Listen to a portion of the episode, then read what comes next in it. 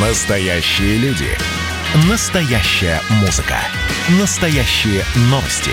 Радио «Комсомольская правда». Радио про настоящее. 97,2 FM. эм. Исторические хроники с Николаем Сванидзе на радио «Комсомольская правда». 1969 год. Чуковский. Год 1969. 28 октября умер Корней Иванович Чуковский.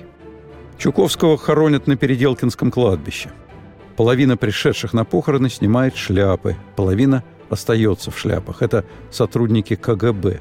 Осенью 1969 года страна как никогда близка к официальной реабилитации Сталина, которая нашла последние пять лет – Первоначально предполагалось 21 декабря 1969 года отмечать сталинское 90-летие.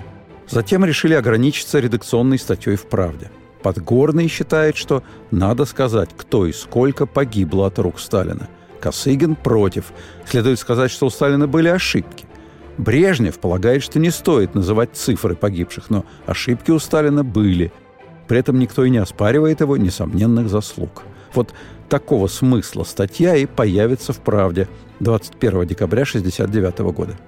Реабилитации Сталина нет, но стерто, сглажено ощущение трагизма пережитого, сбит восторг оттепели. До следующей оттепели почти 20 лет. Корней Иванович Чуковский сказал, в России надо жить долго. Он и прожил долго, 87 лет. В дневнике Чуковского за 69 год есть подзаголовочек – предсмертные записки. За понедельник, 16 июня, запись. «Вчера внезапно приехал с женой Солженицын. Расцеловались. Обедали на балконе. Они познакомились 7 лет назад. Главный редактор «Нового мира» Твардовский дает Чуковскому на рецензию «Один день Ивана Денисовича». И Чуковский пишет первый в мире отзыв на произведение Солженицына.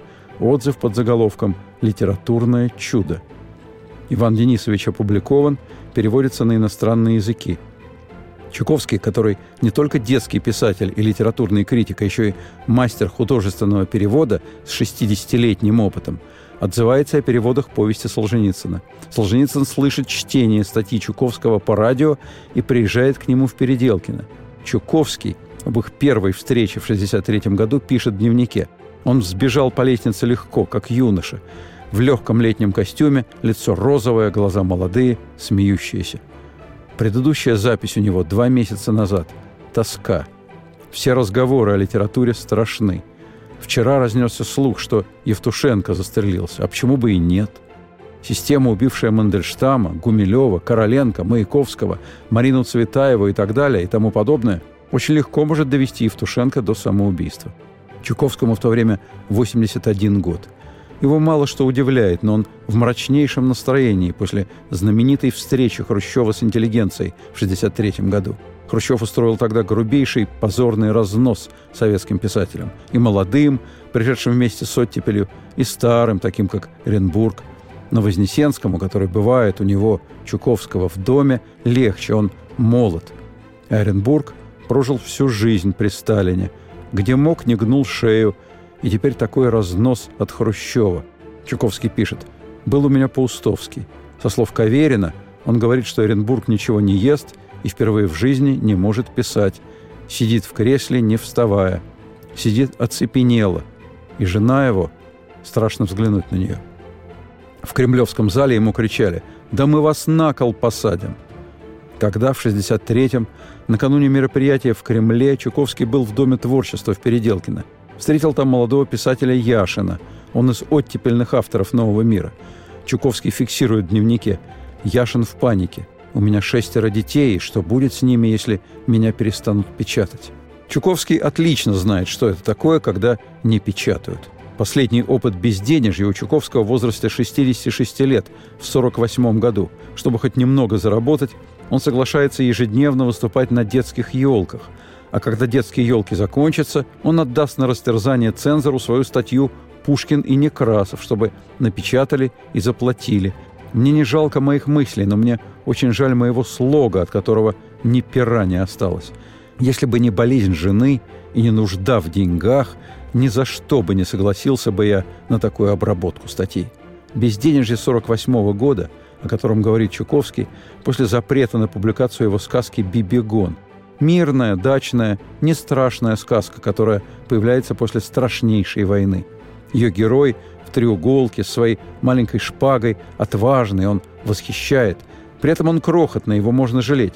Моя жена в детстве была совершенно уверена, что Бибигон нырял именно в эту чернильницу в письменном приборе ее бабушки. Бибигон не лишен недостатков, значит, живой.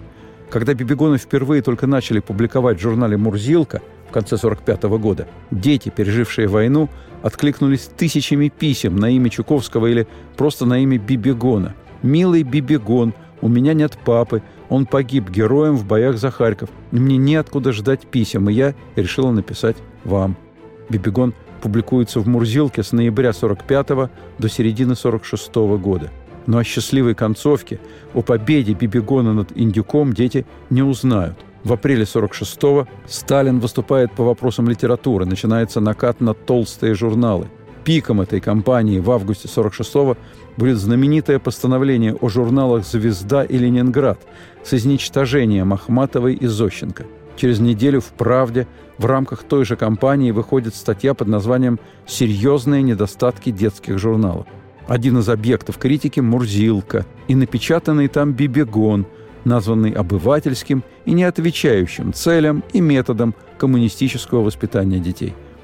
Чуковский пытается опубликовать в «Огоньке» обнаруженное им неизвестное стихотворение Некрасова. Стихотворение написано в 1867 году. «Огонек» возвращает стихотворение, так как могут быть найдены параллели с советской действительностью.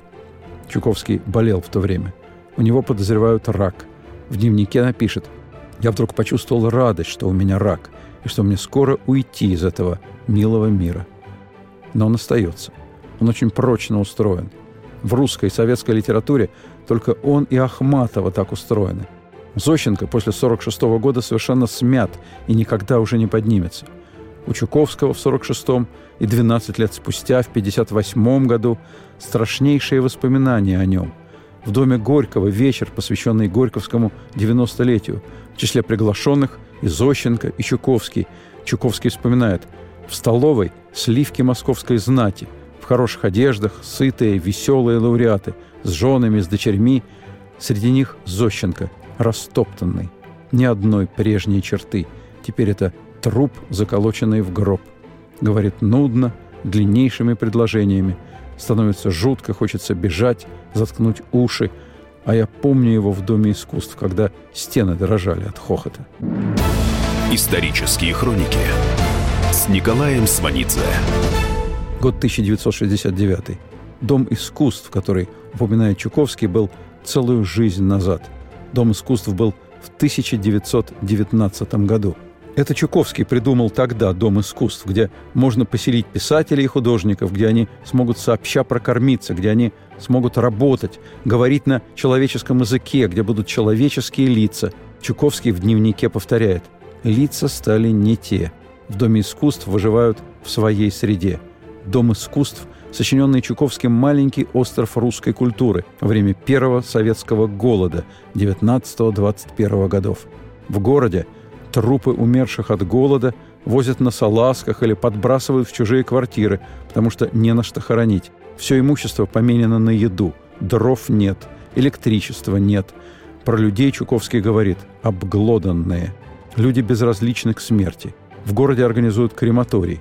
Художник Аненков, автор иллюстрации к Блоковским 12, делает обложку к рекламному проспекту крематория. На экскурсии в крематорий ходят все подряд. И Гумилев, и балерина Списивцева, и Чуковский с дочкой. Чуковский запишет «Все голо и откровенно. Все в шапках, курят, говорят о трупах, как о псах. В углу груда костей». Одну Чуковский сунул в карман и принес домой. Через три года о том, как иногда разрушается нормальный строй жизни, как путаются все понятия, Чуковский попытается рассказать детям. Продолжение слушайте через несколько минут. Исторические хроники с Николаем Сванидзе на радио «Комсомольская правда».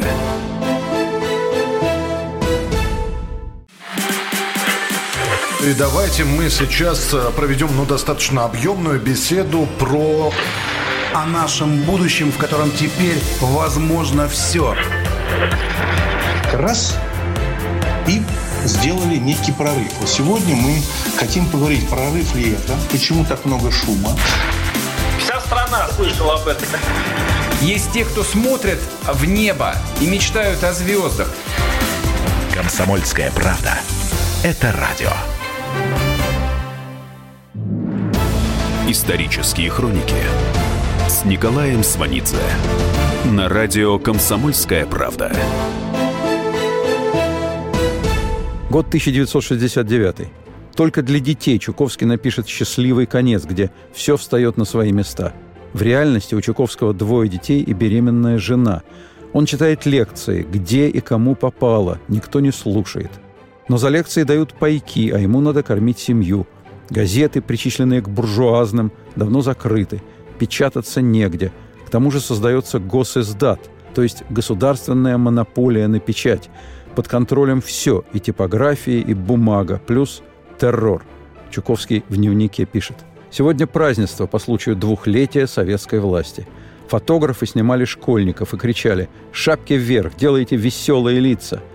Блок в 18 году, написавший «12» и призывавший слушать музыку революции, в 19 говорит «Я не умею заставить себя вслушаться, когда чувствую себя схваченным за горло, когда ни одного часа, дня и ночи, свободного от насилия полицейского государства нет, и когда живешь со сцепленными зубами».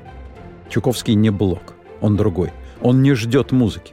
Он садится за письменный стол каждый день, и в этом его счастье, потому что ему достанется не музыкальная эпоха. Он трудоголик по темпераменту. Он воспитал себя сам на лучшей литературе, потому что убежден, что литературный труд бесценен и полезен для общества. Кроме того, его постоянный труд – его спасение. В него можно уходить с головой. Кроме того, это спасение для его семьи, потому что так он может свою семью кормить. Он будет писать постоянно об Уитмене, Оскаре Уайлде, о Генри, Маяковском, Короленко, Репине, Блоке. Он будет переводить Тома Сойера, Робинзона Круза, Принца и Нищего. И иногда в подарок за этот труд будет приходить вдохновение, как с мухой-цокотухой. Я еле успевал записывать на клочках бумаги огрызком карандаша. И потом, когда в моей сказке дошло до танцев, я, 42-летний сидеющий человек, стал танцевать сам – он танцевал и писал, где попало. Закончил писать уже на обоих. Исторические хроники на радио «Комсомольская правда». После революции Чуковский много общается с Блоком. Раньше, до революции, когда Чуковский был литературным критиком в кадетской газете «Речь», Блок недолюбливал его. Темпераментный, парадоксальный критик Чуковский казался Блоку легковесным. Но после революции они сблизились – Теперь они вместе в комиссии по изданию русских классиков в издательстве «Всемирная литература». Блок, Горький, Чуковский в издательстве «Всемирная литература» составляют каталог шедевров литературы, которые необходимо издать, довести до сознания народа. Чуковского временами охватывает почти эйфория. Эти колченогие еще и не знают, что у них есть Пушкин и Блок. О, как изменится их походка, как облагородятся их профили, если эти люди пройдут через Чехова. После войны и мира не меняется ли у человека цвет его глаз? Книги перерождают самый организм человека. Придите через 10 лет, сколько вы увидите истинно человеческих лиц. Но обычно он трезв. Прежней культурной среды нет, она погибла. И нужно столетие, чтобы создать ее. Сколько-нибудь сложного не понимают. Писатели, живущие в Доме искусств, начинают выпускать одноименный журнал – в первом номере журнала «Дом искусств» статья писателя Замятина под названием «Я боюсь».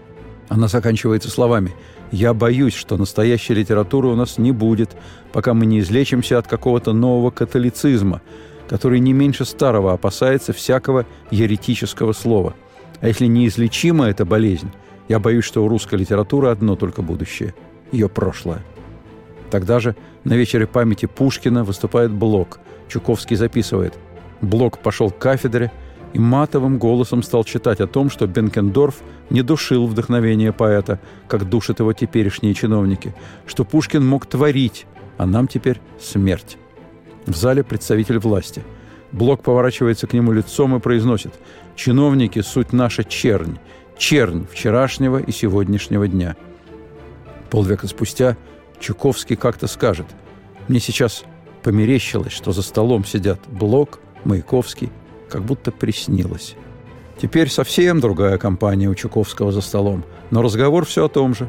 Чуковский пишет «Вчера были у меня Солженицын, Вознесенский, Солженицын говорит, что главный редактор «Нового мира» Твардовский должен побывать на аудиенции у Брежнева с предложением либо закрыть журнал, либо ослабить цензуру. Солженицын – частый гость у Чуковского. А в 65-м, после изъятия его романа «В круге первом», он просто на некоторое время поселился у него. В 67-м в доме Чуковского Солженицын пишет письмо съезду писателей о необходимости отмены цензуры. Чуковский пишет «Я горячо ему сочувствовал – но ведь государство не всегда имеет шансы просуществовать, если его писатели станут говорить народу правду. А кроме того, свобода слова нужна очень ограниченному кругу людей. Чуковский продолжает. Солженицын чувствует себя победителем. Я сегодня завтракал с ним. Солженицын утверждает, что государство пойдет на уступки и говорит, что, по крайней мере, в ближайшие три месяца его не убьют из-за угла. Походка у него уверенная, он источает из себя радость. Чуковский, глядя на Солженицына, вспоминает Блока. За два месяца до смерти Блок, который ничего больше не пишет, высказался в письме к Чуковскому. «Сейчас у меня нет ни души, ни тела нет. Слопала таки, поганая, гугнивая, родимая матушка Россия, как чушка своего поросенка». Они виделись в последний раз незадолго до этого письма. Чуковский читал лекцию о Блоке. Выступал в одной манжете, второй нет. Блок был в зале – все вокруг шептались, говорили, что Блок просто мертвец. Они с Чуковским тогда сфотографировались. О том, что Блок умер, Чуковский узнает в Псковской губернии, куда увез семью из Петрограда, чтобы спасти от голодной смерти. Он едет с дочкой на телеге мельничихи и думает, каждый дом здесь кривой, серый, говорит, а блока нету, и не надо блока, я и знать не хочу, что за блок. И все эти сволочные дома на самом деле сожрали его. Исторические хроники на радио «Комсомольская правда». НЭП, который скоро введут, не принесет Чуковскому эстетического отдыха. Мужчины счастливы, что на свете есть карты, бега, вина и женщины. Красивого женского мяса, целые вагоны на каждом шагу. Любовь к вещам и удовольствием страшная. Все живут зоологией и физиологией, ходят по улицам желудки и половые органы и притворяются людьми. Внутри привычной ему среды интеллигенции, после смерти Блока, расстрела Гумилева, после четырех лет голода, запрета свободы слова, террора, углубления раскола, сотрудничать или не сотрудничать с властью. Чуковский сам в отчаянии. Но НЭП, новая экономическая политика, первая советская, оттепель, означает выход из голода, открытие частных издательств, возможность работы.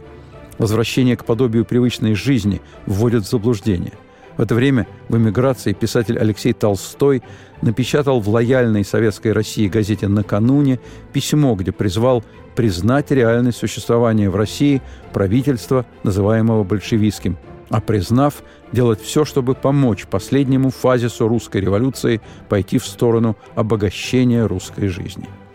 В России письмо Толстого напечатала газета «Известия». Чуковский читает письмо Толстого. Чуковский пишет Толстому – с умилением я читал ваше письмо в «Известиях». Да, это то, что чувствую я давно, с самого начала революции. Чуковский пишет.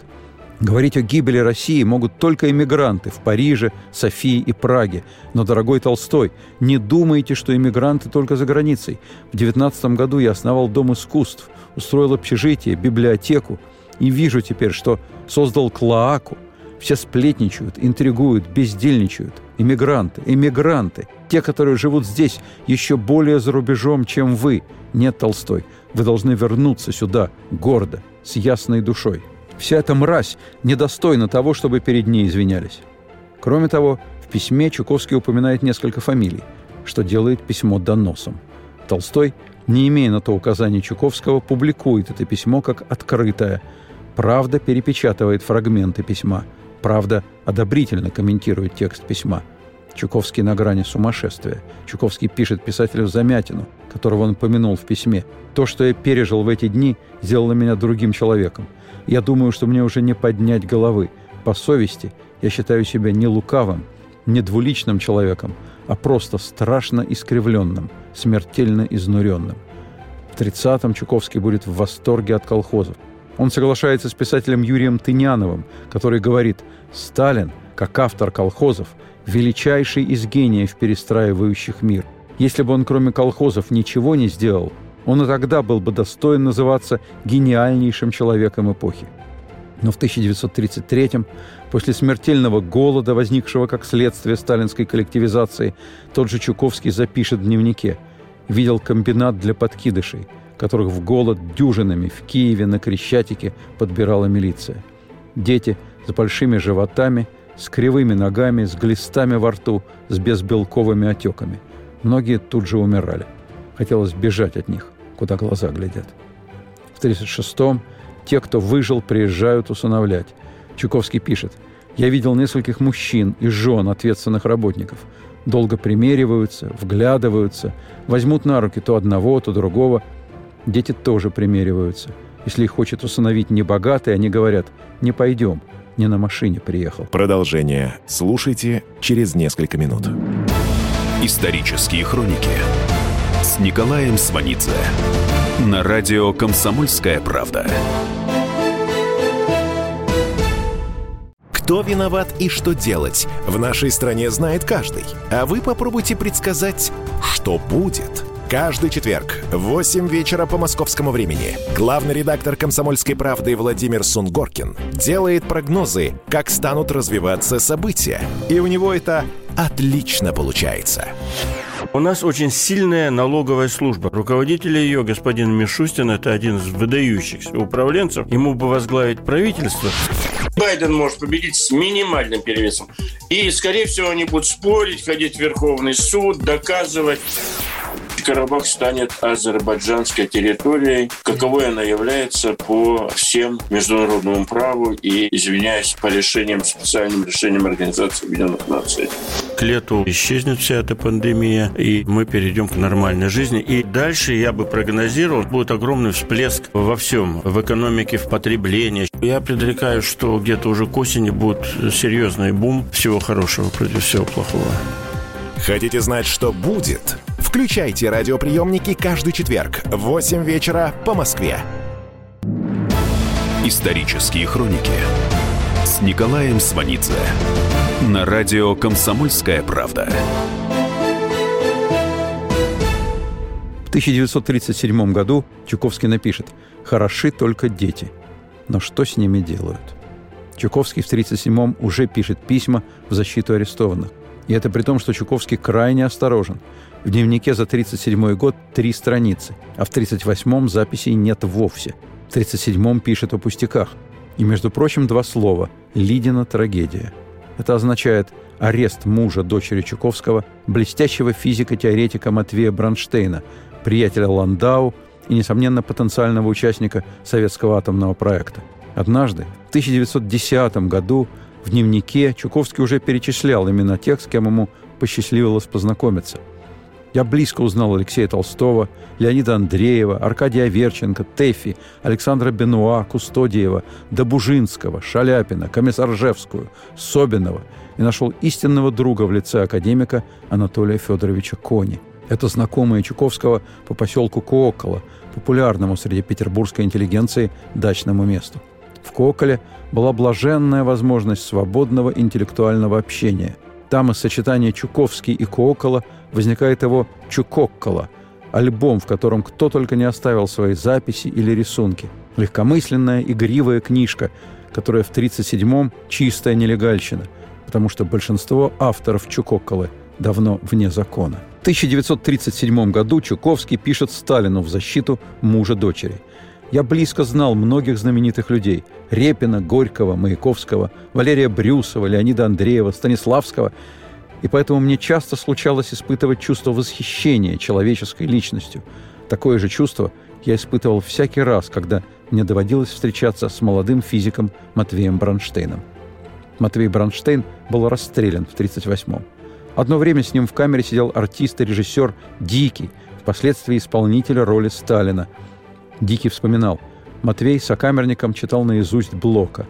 Бронштейну инкриминировали участие в контрреволюционной организации интеллигенции, боровшейся за установление политического строя, при котором интеллигенция участвовала бы в управлении государством наравне с другими слоями населения, по примеру стран Запада.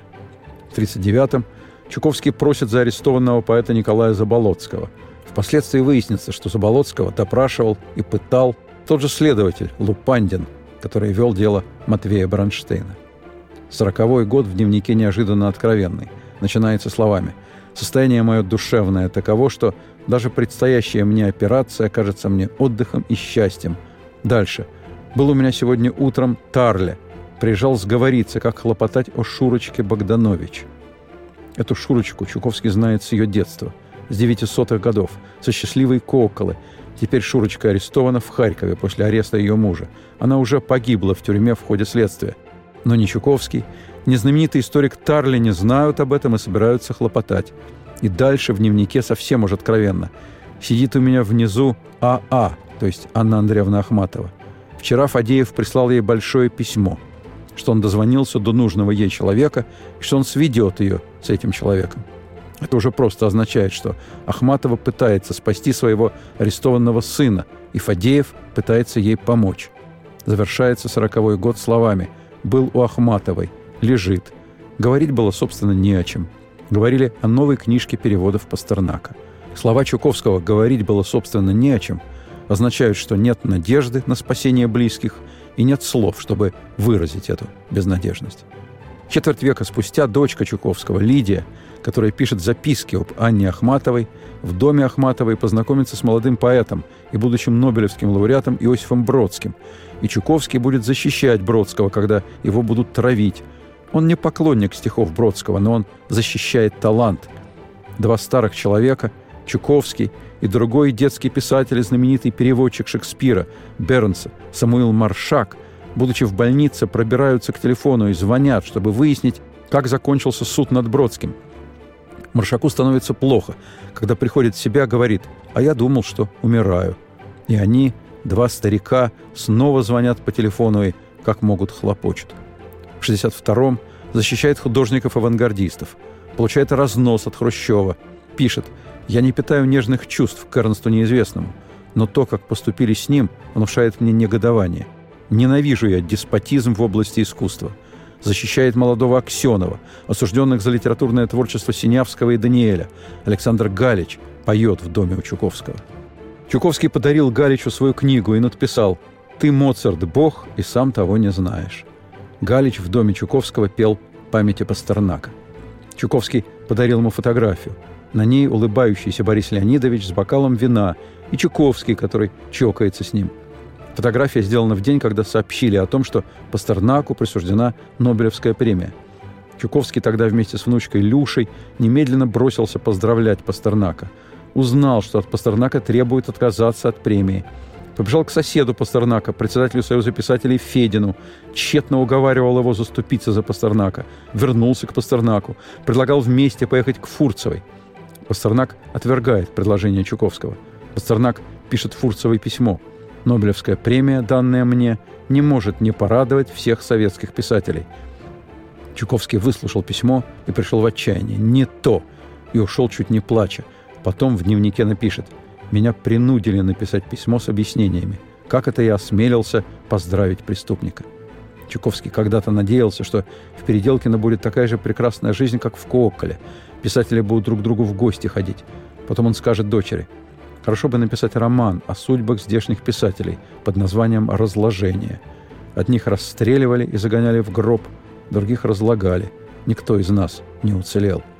История с Пастернаком – одна из самых горьких в семье Чуковских. Сын Чуковского, Николай, литератор и переводчик, на президиуме Союза писателей выступает с осуждением Пастернака. Дочь Чуковского, Лидия, тоже литератор и критик, занимает прямо противоположную позицию – про позицию брата, очень советского человека, она говорит, какой стыд. Коля знает наизусть его стихи. Коля, который любит его и был любим им, выступил с каким-то порицанием. Какой стыд. Еще она думает, что хорошо, что отец не выходит на балкон и не видит постоянно стоящую напротив дома машину. в которой в развалку сидят четверо и даже не прикрываясь газетами, вовсю наблюдают за домом. Лидия Чуковская пишет об отце в те дни. Он лежал у себя на диване, укутанный одеялом под самое горло. Балконная дверь полуоткрыта. Три ночи не спал. Думает, разумеется, только о том, что случилось. Она сидит возле отца и читает ему какой-то роман Томаса Гарди. Она читает ему по-английски. Он любит английскую литературу и английский язык. В 16 году Чуковский с Алексеем Толстым и Набоковым, отцом писателя Набокова, встречался в Лондоне с Конан Дойлем. Они шли по Бейкер-стрит, и Конан Дойль сказал, «Ой, если бы вы знали, до чего мне надоело считаться автором исключительно одного только Шерлока Холмса. Мальчишка, проходящий мимо в этот момент, бросил ему «Hello, Шерлок Холмс!» Потом они были на газетной улице, Флит-стрит. Конан Дойль нырнул в узенький дворик, привел их в полутемный паб, где пол посыпан опилками. Они ели суп, бифштекс и пудинг. Английская литература 19-го – это успокоение. Взял томик Филдинга и очумел от восторга. Казалось бы, какое мне дело, будет ли обладать высокодевственной Софьей разгильдяй и повеса Джон.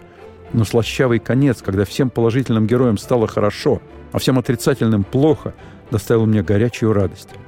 Может быть, мы, старые и очень несчастные люди, обманутые, ограбленные жизнью, так любим счастливые развязки в книгах, что развязки нашей собственной биографии так жестоки, так плачевны и трагичны. Английский язык для Чуковского больше, чем иностранный язык. Он учил английский в детстве, самостоятельно. Помощи ждать было не от кого. Он бастард или по-народному байстрюк, то есть официально отец у него не значится. Он долго стыдится этого. Потом сменит свое имя Николай Корнейчуков на псевдоним Корней Чуковский и узаконит его. Он родился в Петербурге, а потом мать уехала в Одессу. Мать зарабатывает на жизнь шитьем и стиркой. Она мечтает дать детям образование – и ради этого трудится день и ночь. Сын плохо одет, голодный, часто падает в обморок. Но он покупает самоучитель английского языка.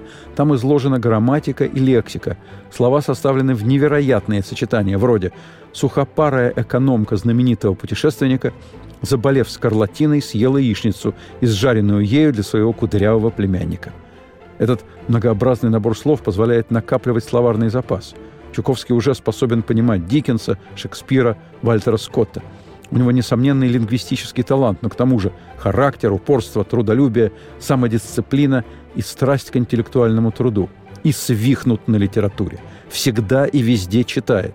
Шагая по улице, бормочет стихи. Из гимназии его выгоняют по бедности семьи. Репетиторствует. Экзамены в гимназии сдает экстерном. Тогда же женится. И делается журналистом. Он талантливый и злой. Через год он корреспондент газеты «Одесские новости» в Лондоне. Первая заметка 19 июня 1903 года. Он шлет корреспонденции и как на работу ходит в библиотеку Британского музея. Я со стервенением сажусь за свои книги.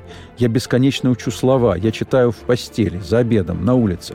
В музей я прихожу в 9-10, а ухожу после звонка. Надо учиться. Чуковский из Англии увозит впечатление о том, как следует уважать традицию, преемственность. Из Англии он пишет жене, это самая драгоценная наука – умение полюбить свое. В этом смысле Англия учит многому, и главное – любить Россию. Вернувшись на родину, он откроет в литературной критике новую тему. Он начинает писать о массовой культуре в России. В 1910 году Чуковский пишет «Пришел какой-то новый, миллионный читатель, и это, конечно, радость. Но дело в том, что читатель этот почему-то без головы или с булавочной, крошечной головкой. Читатель микроцефал – и вот для такого микроцефала в огромном гомерическом количестве печатаются микроцефальские журналы и книги. Продолжение слушайте через несколько минут. Исторические хроники с Николаем Сванидзе на радио «Комсомольская правда».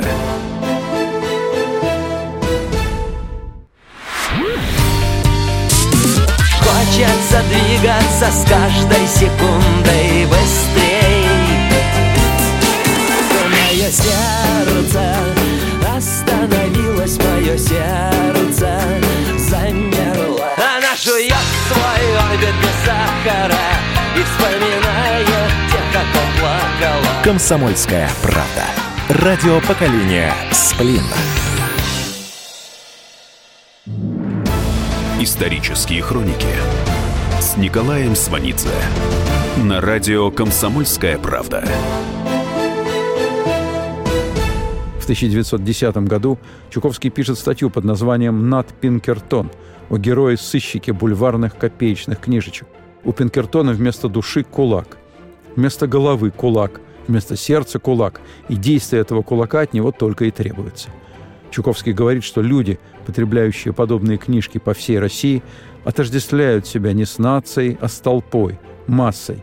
Чуковский называет эту массу устрицами – иногда цитирует Герцена и называет их паюсной икрой. А когда нация превращается в паюсную икру, сплошную безликую массу, с ней, и это главная мысль Чуковского, кто угодно может сделать что угодно.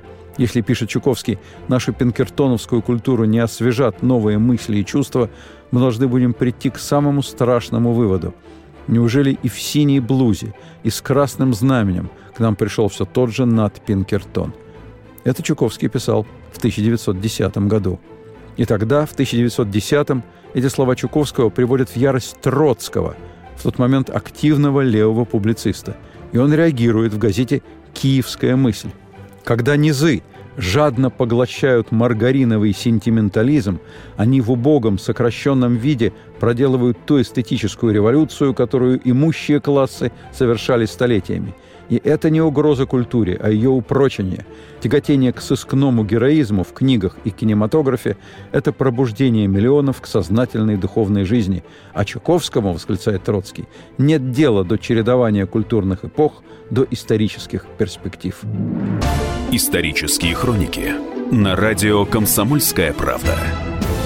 В 1969 году через 57 лет после статьи Троцкого, когда Троцкий давно уже объявлен врагом народа, убит Сталиным и забыт всеми, так вот, в 1969 году готовится к изданию собрания сочинений Чуковского.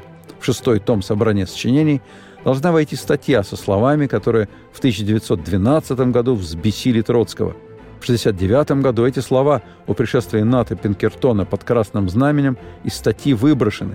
Вместо них появляются другие слова Чуковского – Теперь, умудренные горьким историческим опытом, мы хорошо понимаем, что в тяготении мирового мещанства к револьверным сюжетам таились ранние предпосылки фашизма.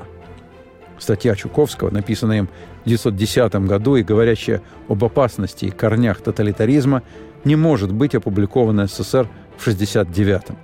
87-летний Чуковский вынужден свести тоталитаризм исключительно к фашизму – за неделю до смерти, 21 октября 1969 года, больной Чуковский получает шестой том собрания своих сочинений. За неделю до смерти он пишет в дневнике «У меня нет ни возможности, ни охоты взглянуть на долгожданное исчадие цензурного произвола». Дело литераторов – не знать чиновников, забыть об их существовании. Но невозможно об этом не думать. Недавно приезжал ко мне Юрий Петрович Любимов – руководитель театра на Таганке, жертва хунвейбиновского наскока на его театр. Чуковский в 60-е годы называет советских гонителей культуры либо хунвейбинами, либо полицаями. Так вот, Любимов рассказывал, что Паустовский, очень больной, все же позвонил Косыгину в защиту Любимого. Паустовский сказал, «С вами говорит умирающий писатель Паустовский. Я умоляю вас не губить культурные ценности нашей страны. А я, продолжает Чуковский, уже не чувствую ни гнева, ни жалости. Не радовало даже то, что в прошлом году снимали документальный фильм о моей Чукоколе. Во время съемок Чукоколы идет суд над участниками демонстрации на Красной площади в связи с вводом советских войск в Чехословакию. Чуковский пишет в дневнике. В Москве идет суд. Чувствую это весь день. Все мысли о них. Чуковский хорошо знаком с семьями Делане и Литвинова – Мать Павла Литвинова, дочь знаменитого довоенного домолотовского наркома иностранных дел, постоянно приезжает к Чуковскому. В протоколах суда фигурируют положительные отзывы Чуковского на стихи Вадима Делане, хотя у Чуковского собственный взгляд на то, что должна делать интеллигенция. Теперь, когда происходит хунвейбинская расправа с интеллигенцией, когда слово «интеллигент» стало ругательным, важно оставаться в рядах интеллигенции, а не уходить из ее рядов в тюрьму – Интеллигенция нужна нам здесь, для повседневного интеллигентского дела. Неужели было бы лучше, если бы Чехова посадили в тюрьму? И тут же. Но я сам совсем недавно совершил постыдное предательство. Я вычеркнул из своей книги «Высокое искусство» строки о Солженицыне, которые теперь в опале. Но ведь я семь месяцев не сдавался. Семь месяцев я не разрешал издательству портить мою книгу. А теперь, когда издательство заявило мне, что оно рассыпет набор, если я оставлю одиозное имя Солженицына, я увидел, что я не герой, а всего лишь литератор. Мне предсказывали, что, сделав эту уступку цензурному террору, я почувствую большие мучения, но нет, я ничего не чувствую, кроме тоски. Я обмозолился. В дневнике после записи о литературной цензуре есть только еще одна, единственная, из двух слов. «Ужасная ночь». Через четыре дня смерть. Исторические хроники на радио «Комсомольская правда». Незадолго до смерти Чуковский в дневнике возвращался в 30-е годы. Он пишет. «В 30-х годах травили Чуковщину, запретили мои сказки и сделали мое имя ругательным. Чуковский вспоминает кампанию, которую устроила против его крокодила Крупская. Крупская не доставала в сказке информации зоологического характера. Кроме того, она усмотрела в крокодиле злобную пародию на поэта Некрасова. К тому же в крокодиле неправильно показан народ. Ну и, наконец, сам крокодил, монархист, и вообще все это мещанство. После этого разнесли в газетах «Мой Дадыра», «Федорина», «Горе», «Айболита», «Тараканище» и «Муху-цокотуху», как представительницу кулачества в эпоху коллективизации. Тараканище, правда, в 30 году выпадет из этой обоймы, потому что Сталин на 16-м съезде без ссылки на автора цитировал Тараканище в полемике с правой оппозицией. Так вот, Чуковский незадолго до смерти возвращается в то время. Меня довели до крайней нужды и растерянности. И тогда явился некий искуситель и стал уговаривать, чтобы я публично покаялся, отрекся и заявил бы, что буду писать правоверные книги. У меня в семье были больные, я был разорен, доведен до отчаяния и подписал составленную этим подлецом бумагу. Я чуть-чуть, чуть исправил слог стилистически и подписал своим именем. От меня отшатнулись прежние сторонники. Сам я чувствовал себя негодяем. И тут меня постигло возмездие. Заболела смертельно Мурочка. Мурочка – младшая дочка Чуковского. Она умрет в Алубке в туберкулезном санатории в возрасте 11 лет. Чуковский вез ее, смертельно больную, в Алубку в 1931 году. Боль у нее по дороге дошла до предела. Она схватилась за отца горячей рукой и требовала, чтобы он ей рассказывал или читал что-нибудь, чтобы она могла хоть на миг позабыться. И он сочинял, плел ей все, что приходило в голову. Она забывалась, но стоило ему на минуту задуматься, она кричала «Ну, ну, ну!» Ей казалось, что вся боль из-за того, что он остановился.